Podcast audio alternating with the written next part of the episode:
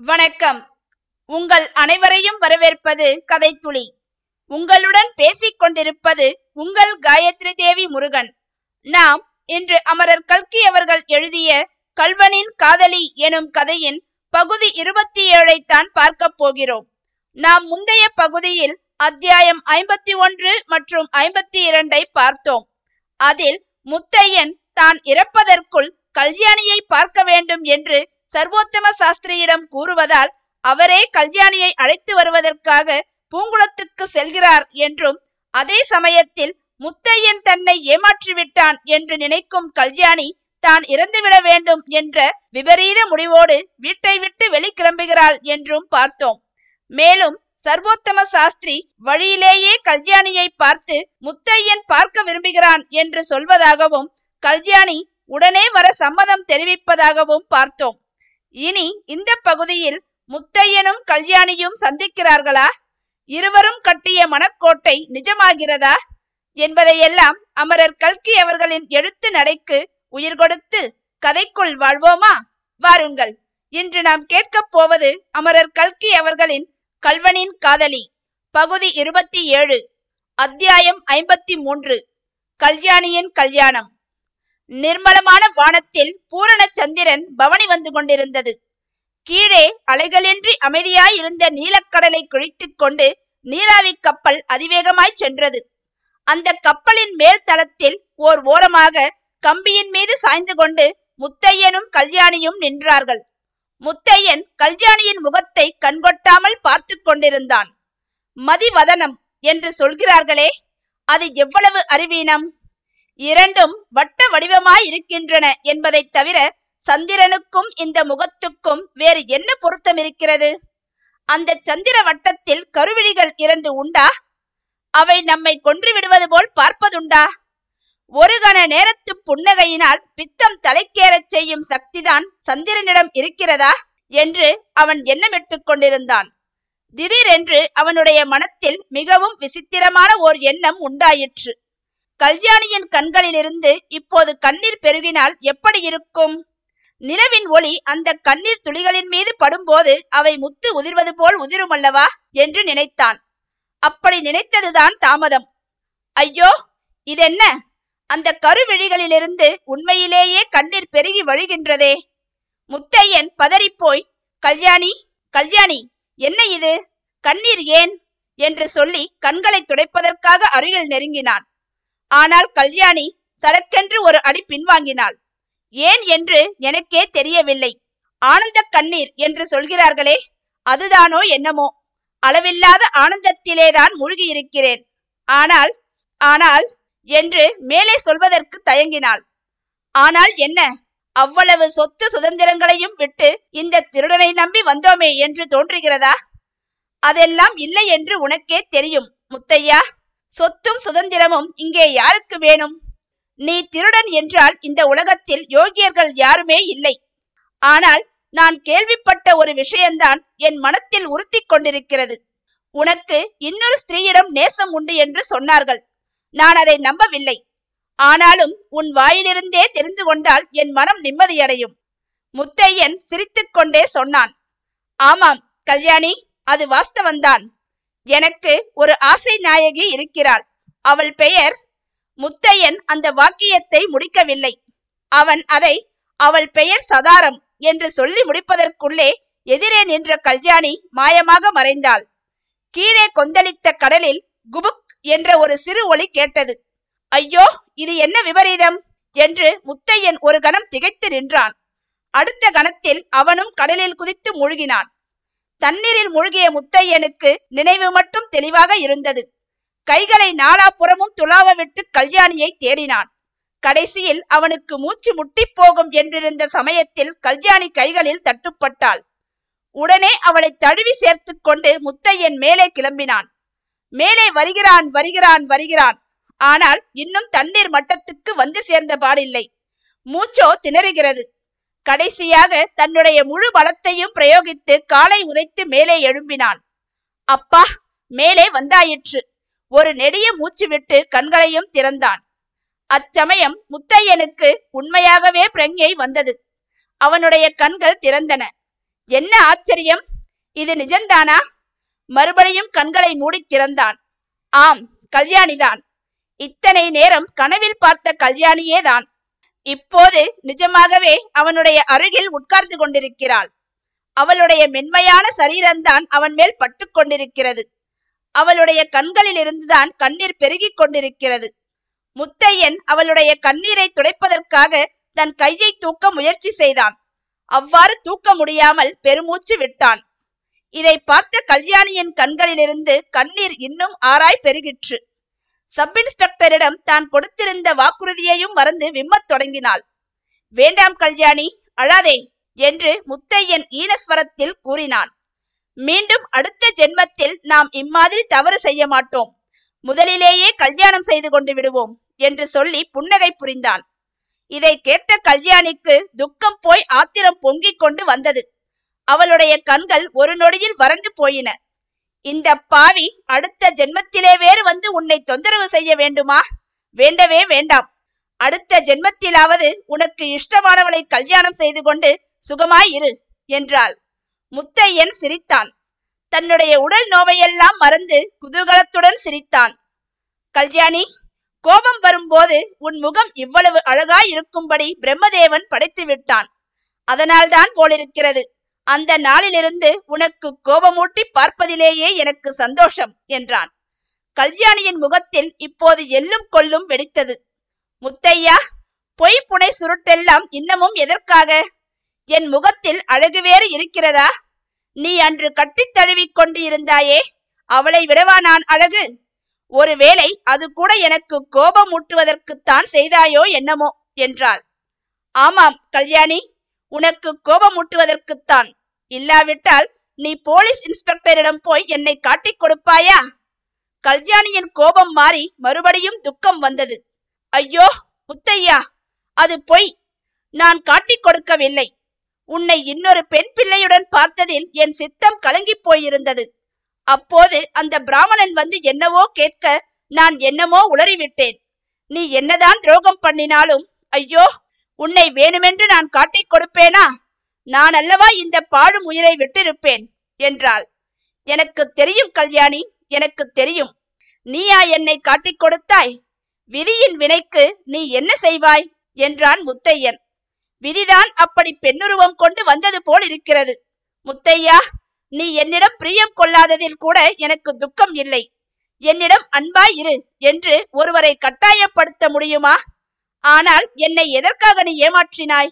நம்ப வைத்து ஏன் துரோகம் பண்ணினாய்? அதனால் அல்லவா என் சித்தம் அப்படி கலங்கி போய்விட்டது? கல்யாணி நான் உன்னை ஏமாற்றவில்லை. விதிதான் உன்னை ஏமாற்றியது. நீ பார்த்தது பெண் பிள்ளை அல்ல. கல்யாணி அவன் என் சிநேகிதன் கமலபதி. நாடகத்தில் என்னுடன் சதாரம் வேஷத்தில் நடித்தவன். நாம் கப்பல் ஏறுவதற்கு ஏற்பாடு செய்திருப்பதை தெரிவிப்பதற்காகவே வந்தான். போலீஸ் தொந்தரவுக்கு பயந்து பெண் வேஷத்தில் வந்தான் என்றான் முத்தையன். இதை கேட்டதும் கல்யாணியின் உள்ளத்தில் ஏற்பட்ட மாறுதலை எவ்வாறு விவரிக்க முடியும்? அவளுடைய நெஞ்சை அமுக்கிக் கொண்டிருந்த ஒரு பெரிய பாறாங்கல் திடீரென்று விலகியது போல் இருந்தது. மலை உச்சியிலிருந்து சறுக்கி விழுந்து கொண்டே இருந்தவள் சட்டென்று திடமான பூமியில் உறுதியாக நிற்பது போல் தோன்றியது. முத்தையனுடைய அன்பு பொய்யன்று. அவன் தன்னை ஏமாற்றவில்லை. தனக்கு துரோகம் செய்யவில்லை. வேறு எது எப்படி போனால் என்ன? இப்படி ஒரு நிமிஷம். அடுத்த நிமிஷத்தில் தான் செய்த பயங்கரமான தவறு அவளுக்கு நினைவு வந்தது. ஐயோ பாவி என்ன செய்து விட்டேன்? உன்னை அநியாயமாக சந்தேகித்து இப்படி விபரீதம் விளைத்து விட்டேனே. பெண் புத்தி என்று உலகத்தார் இகழ்வது உண்மையாயிற்றே என்று கல்யாணி கதறினாள். வறண்டிருந்த அவள் கண்களிலிருந்து மறுபடியும் கண்ணீர் கலகலவென்று பொழிந்தது. முத்தையனுடைய ஜீவன் நிமிஷத்திற்கு நிமிஷம் மங்கிக் கொண்டிருந்தது.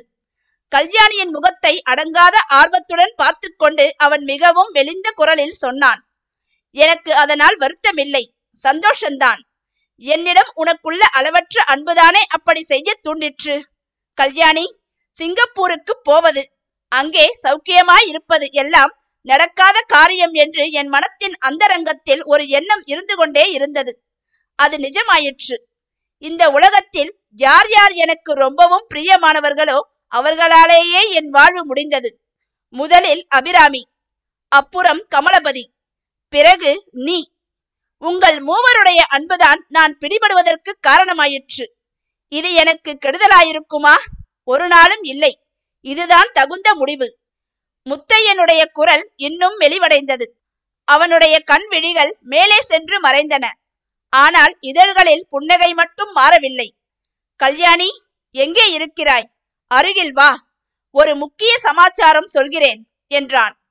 கல்யாணி இடையில் சற்று விலகி இருந்தவள் மறுபடியும் நெருங்கி வந்து முத்தையனுடைய முகத்துக்கு அருகில் தன் முகத்தை வைத்துக்கொண்டு இதோ இருக்கிறேன் முத்தையா? என்றாள். இதோ பார் அபிராமிக்கு ஒரு ஏற்பாடு செய்து விட்டேன். கமலபதி அவளை கல்யாணம் செய்து கொள்ளப் போகிறான். இனிமேல் நம்முடைய கல்யாணத்துக்கு யாதொரு தடையும் கிடையாது. உனக்கு சம்மதம்தானே என்று முத்தையன் முணுமுணுத்தான். சம்மதம் சம்மதம் என்றாள் கல்யாணி. அப்படியானால் மேளத்தை பலமாக வாசிக்கச் சொல்லு. இதோ இப்போதே தாலி கட்டி விடுகிறேன் என்று சொல்லி முத்தையன் ரத்தமிழந்து பலகீனமடைந்திருந்த தன் இரண்டு கைகளையும் எடுத்து கல்யாணியின் கழுத்தை கட்டிக்கொண்டான். அப்போது கோயிலில் உச்சிகால பூஜை நடந்து கொண்டிருந்தது. பெரிய மேளம் ஜாம் ஜாம் என்று முழங்கிற்று. ஆலாட்சி மணி ஓம் ஓம் என்று இசைத்தது. அத்தியாயம் ஐம்பத்தி நான்கு கடவுளின் காதலி. இத்தனை காலமாக நாம் நெருங்கி பழகிய சிநேகிதர்களிடமிருந்து விடைபெற வேண்டிய வேலை வந்துவிட்டது. முத்தையன் இவ்வுலகத்திடம் விடைபெற்று கொண்டு சென்றான். ஆனால் அவனுடைய ஞாபகம் அநேகருடைய உள்ளத்தில் நிலை பெற்று அவர்களுடைய வாழ்க்கையே மாறி அமைவதற்கு காரணமாயிற்று. அத்தகையவர்களில் முதன்மையாக ஸ்ரீமான் சர்வோத்தம சாஸ்திரியை குறிப்பிட வேண்டும். சாதாரணமாய் போலீஸ் உத்தியோகஸ்தர்களிடம் நாம் எதிர்பார்க்கும் குணங்கள் அவரிடத்தில் இல்லை என்பதை முதலிலேயே கண்டோம். அவர் அப்படி ஒரு அசாதாரண போலீஸ் அதிகாரியாய் இருந்தபடியினால்தான் இந்த சரித்திரம் இவ்வளவு தூரம் நீண்டு வந்தது. முத்தையனுடைய முடிவு சாஸ்திரியை பெரிதும் சிந்தனையில் ஆழ்த்தி அவரை உலக வாழ்க்கையின் மகா ரகசியங்களை பற்றி விசாரணையில் இறங்குமாறு தூண்டிற்று. அறத்திற்கே அன்பு சார்பென்ப அறியார் மரத்திற்கும் அக்தே துணை என்னும் தமிழ்மறை கூற்றின் உண்மை பொருளை அவர் அப்போதுதான் நன்கு உணர்ந்தார். இந்த குரலுக்கு சாதாரணமாய் நற்கருமங்களுக்கே அன்பு ஆதாரம் என்று தெரியாதவர்கள் சொல்வார்கள். தீச்செயல்களை விளக்குவதற்கும் அன்பே ஆதாரமானது என்று வலிந்து பொருள் கூறுவது வழக்கம். ஆனால் தமிழ்நாட்டில் தற்போது வாழ்ந்திருக்கும் பெரியார்களில் ஒருவர் மேற்படி பொருளின் பொருத்தமின்மையை எடுத்துக்காட்டி தீய செயல்களுக்கும் கூட அன்பே தூண்டுகோள் என்று பொருள் கூறியதை சாஸ்திரியார் கேட்டிருந்தார். இது எவ்வளவு உண்மை என்பது முத்தையனுடைய வாழ்விலிருந்து அவருக்கு தெளிவாக விளங்கிற்று. அபிராமியிடம் வைத்திருந்த அன்பினால் அல்லவா முத்தையன் கல்வனாக நேர்ந்தது? மற்றும் பல தீச்செயல்கள் அவன் செய்யும்படி நேர்ந்ததற்கு அந்த அன்பேயல்லவா காரணமாயிற்று? மற்றும் வாழ்வுக்கு அன்பு காரணமாய் இருப்பது போல் மரணத்திற்கும் காரணமாய் இருக்கிறது என்பதையும் சாஸ்திரியார் கண்டுணர்ந்தார். முத்தையனிடம் அபிராமியும் கமலபதியும் கல்யாணியும் கொண்டிருந்த அன்பே என்றோ அவனுக்கு யமனாக முடிந்தது. அந்த மரணத்தை தீயது என்று சொல்ல முடியுமா? அத்தகைய தூய அன்பின் காரணமாக தீமை விளைவது சாத்தியமா? இவர்களுடைய துன்பத்துக்கெல்லாம் ஆதி காரணமான கார்வார் சங்கு பிள்ளை இன்னும் உயிர் வாழ்ந்து தன்னுடைய பாவ கிருத்தியங்களை நடத்தி கொண்டுதான் இருக்கிறார். ஆனால் கொடிய சந்தர்ப்பங்களின் காரணமாக கல்வனாக நேர்ந்த முத்தையனோ துப்பாக்கி குண்டுக்கு இரையாகி மரணமடைந்தான். இந்த முரண்பாட்டை பார்க்கும் போது வாழ்வு நல்லது மரணம் தீயது என்று சொல்வதற்குத்தான் இடம் இருக்கிறதா உலகத்திலே எல்லா காரியங்களும் ஏதோ ஒரு நியதிப்படி காரண காரிய தொடர்புடன் தான் நடந்து வருகின்றன. நன்மையின் பலன் இன்பம் தீமையின் விளைவு துன்பம் என்பதிலும் சந்தேகமில்லை. ஆனால் நன்மை எது தீமை எது சுகம் எது துக்கம் எது என்றெல்லாம் நிர்ணயிப்பது மட்டும் எளியதன்று. நன்மை தீமை சுக துக்கம் முதலிய துவந்த உணர்ச்சிகளை கடந்தவன்தான் ஞானி. அவன்தான் சித்த புருஷன் என்று பெரியோர் சொல்வதன் ரகசியமும் ஒருவாறு சாஸ்திரிக்கு புலனாகத் தொடங்கிற்று. இவ்வாறெல்லாம் ஆத்ம சிந்தனையினாலும் தத்துவ விசாரணையிலும் இறங்கிவிட்ட சாஸ்திரிக்கு போலீஸ் இலாக்கா உத்தியோகம் பிடிக்காமல் போனதில் வியப்பில்லை என்றோ உரிய காலத்திற்கு முன்பே அவர் பென்ஷன் பெற்றுக்கொண்டு விலகி பரமார்த்திக சாதனங்களிலும் பொது நன்மைக்குரிய காரியங்களிலும் ஈடுபடலானார். போலீஸ் சாமியார் என்றும் போலிச் சாமியார் என்றும் கூட அவரை அநேகர் பரிகசித்தார்களாயினும் அவர் அவற்றை சிறிதும் பொருட்படுத்தவில்லை. புகழ்ச்சியையும் இகழ்ச்சியையும் ஒன்றாக கருதும் மனோநிலையை அவர் அடைந்துவிட்டார். அவருடைய நற்காரியங்களுக்கெல்லாம் அவருடைய தர்ம பத்தினி பெரிதும் உதவி புரிந்து வந்தாள் என்று சொல்லவும் வேண்டுமா? முத்தையன் இறந்த பிறகு சாஸ்திரியின் முயற்சியினால் குறவன் சொக்கன் விடுதலை செய்யப்பட்டான். ஆனால் அந்த பாவி மகன் சும்மா இருக்கவில்லை. கொள்ளிடக்கரை காட்டுக்கு போய் பல தினங்கள் அலைந்து திரிந்து கடைசியில் முத்தையன் மரப்பொந்தில் ஒளித்து வைத்திருந்த சில நகைகளை தேடி பிடித்தான். அவற்றை அவன் டவுனில் கொண்டு போய் விற்க முயன்ற போது போலீசார் பிடித்து கொண்டார்கள். வேறு ஒரு திருட்டு கேஸில் அவனை சம்பந்தப்படுத்தி மூன்று வருஷம் கடுங்காவல் விதித்து சிறைக்கு அனுப்பிவிட்டார்கள். ஆனால் இதன் பொருட்டு நாம் சொக்கனிடம் அனுதாபம் காட்ட வேண்டிய அவசியமில்லை. அவன் பிறவியிலேயே வேதாந்தியாய் பிறந்தவன் அல்லவா அவனுக்கு வெளியில் இருப்பதும் ஒன்றுதான் சிறையில் இருப்பதும் ஒன்றுதான் சுகமும் ஒன்றுதான் துக்கமும் ஒன்றுதான். இரு வினைகளையும் கடந்த யோகி என்று உண்மையில் அவனையல்லவா சொல்ல வேண்டும்? உரிய காலத்தில் கமலபதியும் அபிராமியும் கல்யாணம் செய்து கொண்டார்கள். முத்தையனுடைய மரணத்தினால் கமலபதிக்கும் அபிராமிக்கும் ஏற்பட்ட அளவிலாத துக்கமே அவர்களை ஒன்று பிணைப்பதற்கு முக்கிய சாதனமாய் இருந்தது. முத்தையனை நினைத்து அவர்கள் விட்ட கண்ணீர் அவர்களுடைய காதல் பயிரை தளிர்க்கச் செய்யும் வான் மழையாயிற்று. இப்படி அவர்களுடைய நேசத்தை பெருக்கி வளர்த்த பிரிவு துக்கம் நாளடைவில் மறைய அவர்களுடைய காதல் இன்பம் மட்டுமே மிஞ்சி நின்றது. சில சமயம் அவர்கள் ஐயோ முத்தையனை பிரிந்த பிறகு நாம் இவ்வளவு சந்தோஷமாய் இருக்கிறோமே என்று எண்ணி வெட்கமுறுவார்கள் பின்னர் நாம் இப்படி சந்தோஷமாய் இருப்பதுதான் முத்தையனுக்கு மகிழ்ச்சி தருவதாகும் என்று எண்ணி ஒருவாறு ஆறுதல் பெறுவார்கள். கல்யாணி உயிர் வாழ்ந்திருந்தாள். முத்தையனுடைய மரணத்திற்கு பிறகு அவளும் உயிர் துறப்பாள் என்று எதிர்பார்க்க கூடும் ஆனால் உண்மையில் அவ்வாறு நேரவில்லை. முத்தையன் பிடிபட்ட அன்றே உயிர் துறக்க முயன்ற கல்யாணி அவனுடைய மரணத்திற்கு பிறகு அம்மாதிரி முயற்சி செய்யாதது ஆச்சரியம் அல்லவா? ஆச்சரியம்தான். ஆனால் அதற்கு ஒரு முக்கிய காரணம் இருக்கத்தான் செய்தது. முதல் நாள் கல்யாணி உயிர் துறக்க முயன்ற போது அவள் இவ்வுலகத்தில் உண்மையானது ஒன்றுமே இல்லை எல்லாமே பொய் என்ற மனோபாவத்தில் இருந்தாள். மறுநாள் முத்தையனை பார்த்த பிறகு அந்த எண்ணம் அவளுக்கு மாறிவிட்டது. உலகில் உறுதியானது உண்மையானது அழிவில்லாதது ஒன்று உண்டு. அது அன்பு என்ற உறுதிப்பாடு அவளுக்கு ஏற்பட்டது. யமுனா தீரத்தில் வேணுகானம் செய்து மாடு மேய்த்து திரிந்த கண்ணன் திடீரென்று ஒரு நாள் மதுரைக்கு ராஜரீகம் நடத்த சென்ற பிறகு பிருந்தாவனத்தில் அவனுடைய தோழர்கள் எல்லாம் துயரக்கடலில் ஆழ்ந்து விடுகிறார்கள். ஆனால் ராதை மட்டும் அவ்வாறு துயரப்படவில்லை. அவள் தன் சிநேகிதியிடம் சொல்கிறாள் தோழி ஏன் துயரப்பட வேண்டும்? இந்த உலகத்தில் சுவாசுவதமானது எதுதான் உண்டு? சகலமும் அனித்தியம் அல்லவா? மனுஷர்கள் அனித்தியம் வாழ்வு அனித்தியம் சுக துக்கங்கள் எல்லாம் அனித்தியம். இது தெரிந்திருக்கும் போது கிருஷ்ணன் போய்விட்டானே என்று நாம் ஏன் வருத்தப்பட வேண்டும்? சகியே இந்த உலகில் நித்தியமானது ஒன்றே ஒன்று இருக்கிறது. அதுதான் பிரேமை. பிரேமைக்கு உரியவன் கூட அனித்தியந்தான். அவன் போய்விடுவான். ஆனால் பிரேமை மட்டும் ஒரு நாளும் அழியாது.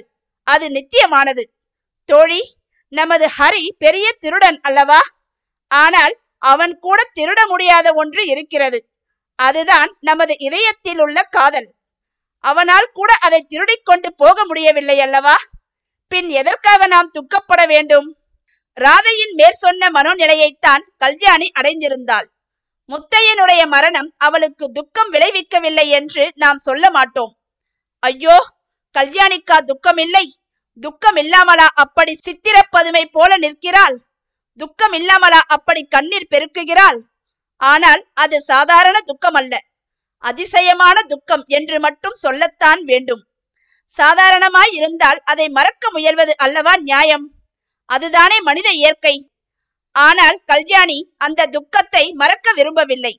அந்த மகத்தான துக்கத்தில் அவள் ஏதோ ஒரு மகத்தான இன்பத்தையும் கண்டிருக்க வேண்டும். உண்மையில் கல்யாணி இரண்டாம் முறை உயிர் துறக்க முயலாததன் காரணமே இதுதான். உயிர் துறந்தால் முத்தையனுடைய ஞாபகம் போய்விடுமோ என்னமோ? அன்றிரவு தண்ணீரில் விழுந்த உடனே எல்லா ஞாபகமும் போய்விட்டதே. சாவிலும் அப்படித்தானே போய்விடும். முத்தையனையும் அவனுடைய காதலையும் மறந்துவிடச் செய்யும் மரணம் வேண்டாம். கல்யாணியின் சுயநலமற்ற பரிசுத்தமான காதல் அவளை ஒரு தெய்வ பிறவியாக மாற்றியது. வாழ்க்கையில் அவளுடைய செயல்கள் எல்லாம் அதற்கு உகந்தவையாகவே அமைந்தன. பூங்குளத்திலும் தாமரை ஓடையிலும் அவளுக்கு இருந்த திரண்ட சொத்துக்கள் அனைத்தையும் ஏழைகளின் துயர் தீர்ப்பதற்காகவே அவள் பயன்படுத்தி வந்தாள். கல்வனின் காதலி. நாளடைவில் கடவுளின் காதலியானாள். நான் முதல் பகுதியில் கூறியது போலவே உண்மையில் காதல் செய்ய அழைத்த கதைதான் கல்வனின் காதலி. இந்த கதையை கேட்கும் போது உங்கள் அனைவருக்கும் எப்படி இருந்தது என்று எனக்கு தெரியவில்லை. ஆனால் நான் வாசிக்கும் போது அமரர் கல்கி அவர்களின் எழுத்து நடைக்கு உயிர் கொடுத்து இந்த கதைக்குள் வாழ்ந்து கொண்டேதான் வந்தேன். உங்களுக்கும் அத்தகைய உணர்வு ஏற்பட்டிருக்கும் என்று நான் நம்புகிறேன். முத்தையன் கல்யாணியின் காதல் எவ்வளவு பரிசுத்தமானது எந்த அளவுக்கு எதிர்பார்ப்பில்லாதது என்பதனை மிக அழகாக கூறியுள்ளார் அமரர் கல்கி அவர்கள். நல்லவர்களின் வாழ்க்கையில் விதியும் மதியும் எவ்வாறெல்லாம் விளையாடுகிறது என்று எண்ண வைத்து மனதை பதவதைக்க வைத்துள்ளது இந்த கதை. முத்தையன் தன் தங்கை மேல் வைத்த பாசம் என்ன? அவள் இவன் மேல் வைத்த பாசம் என்ன? என்று இந்த அவசர உலக வாழ்க்கையிலிருந்து தலை நிமிர்த்தி நம் உறவுகளை பார்க்க வைத்துள்ளது இக்கதை. வர்ணனைகளை அள்ளி கொட்டுவதில் ஒருபோதும் வஞ்சனை செய்யாத அமரர் கல்கி அவர்களின் எழுத்து நடைக்காகவே இந்த கதையை இருமுறை கேட்கலாம். அந்த ஓட்டத்திலேயே புரளலாம். இந்த கதையின் தாக்கத்தில் பல வெற்றி படங்கள் உருவாகியுள்ளது என்பதனை இந்த கதையை கேட்ட பிறகு நமக்கு தோன்றியிருக்கும். பல இடங்களில் நம் மனதை கணக்கச் செய்துள்ளார். முத்தையனுடைய வாழ்க்கை எங்கெங்கோ சென்று ஊரே அஞ்சும் கல்வனானாலும் கல்யாணியைப் போலவே நமக்கும் அவன் மீது காதலே தோன்றுகிறது. கடவுள் நம்மை முழுமையாக வஞ்சிப்பதில்லை என்பதை சாஸ்திரி போன்ற கதாபாத்திரங்கள் மூலம் நமக்கு சொல்லி இருக்கிறார் அறத்திற்கே அன்பு சார்பென்ப அறியார் மரத்திற்கும் அக்தே துணை என்று தமிழ்மறை கூற்றை மேற்கோள் காட்டி தீய செயல்களுக்கும் கூட அன்பே தூண்டுகோல் என்று சாஸ்திரி உணரும் இடம் கதையின் முழு பொருளையும் விளக்கியுள்ளது. இந்த கதையை கேட்டு முடித்துவிட்டு உங்களால் வெளியே வர முடியாமல் ஒரு தவிப்பு உண்டாகியிருக்கும். அந்த தவிப்பு உங்கள் அனைவருடைய காதலின் பரிசுத்தமான அன்பின் உண்மையான ஆழத்தை உணர வைக்கும். கதைத்துளியின் கதை சொல்லும் பாங்கு உங்கள் அனைவருக்கும் பிடித்திருந்தால் லைக் கமெண்ட் மற்றும் ஷேர் செய்யுங்கள். குறிப்பாக சப்ஸ்கிரைப் செய்து உங்கள் ஆதரவை தாருங்கள். மறவாமல் பெல் ஐக்கானை அழுத்திடுங்கள். அப்பொழுதுதான் கதைத்துளியின் அனைத்து பதிவுகளும் உங்களை வந்து சேரும். மீண்டும் இது போலவே மற்றும் ஒரு கதையில் நாம் கூடிய விரைவில் சந்திக்கலாம். அதுவரை உங்களிடமிருந்து விடைபெறுவது உங்கள் காயத்ரி தேவி முருகன். நன்றி வணக்கம்.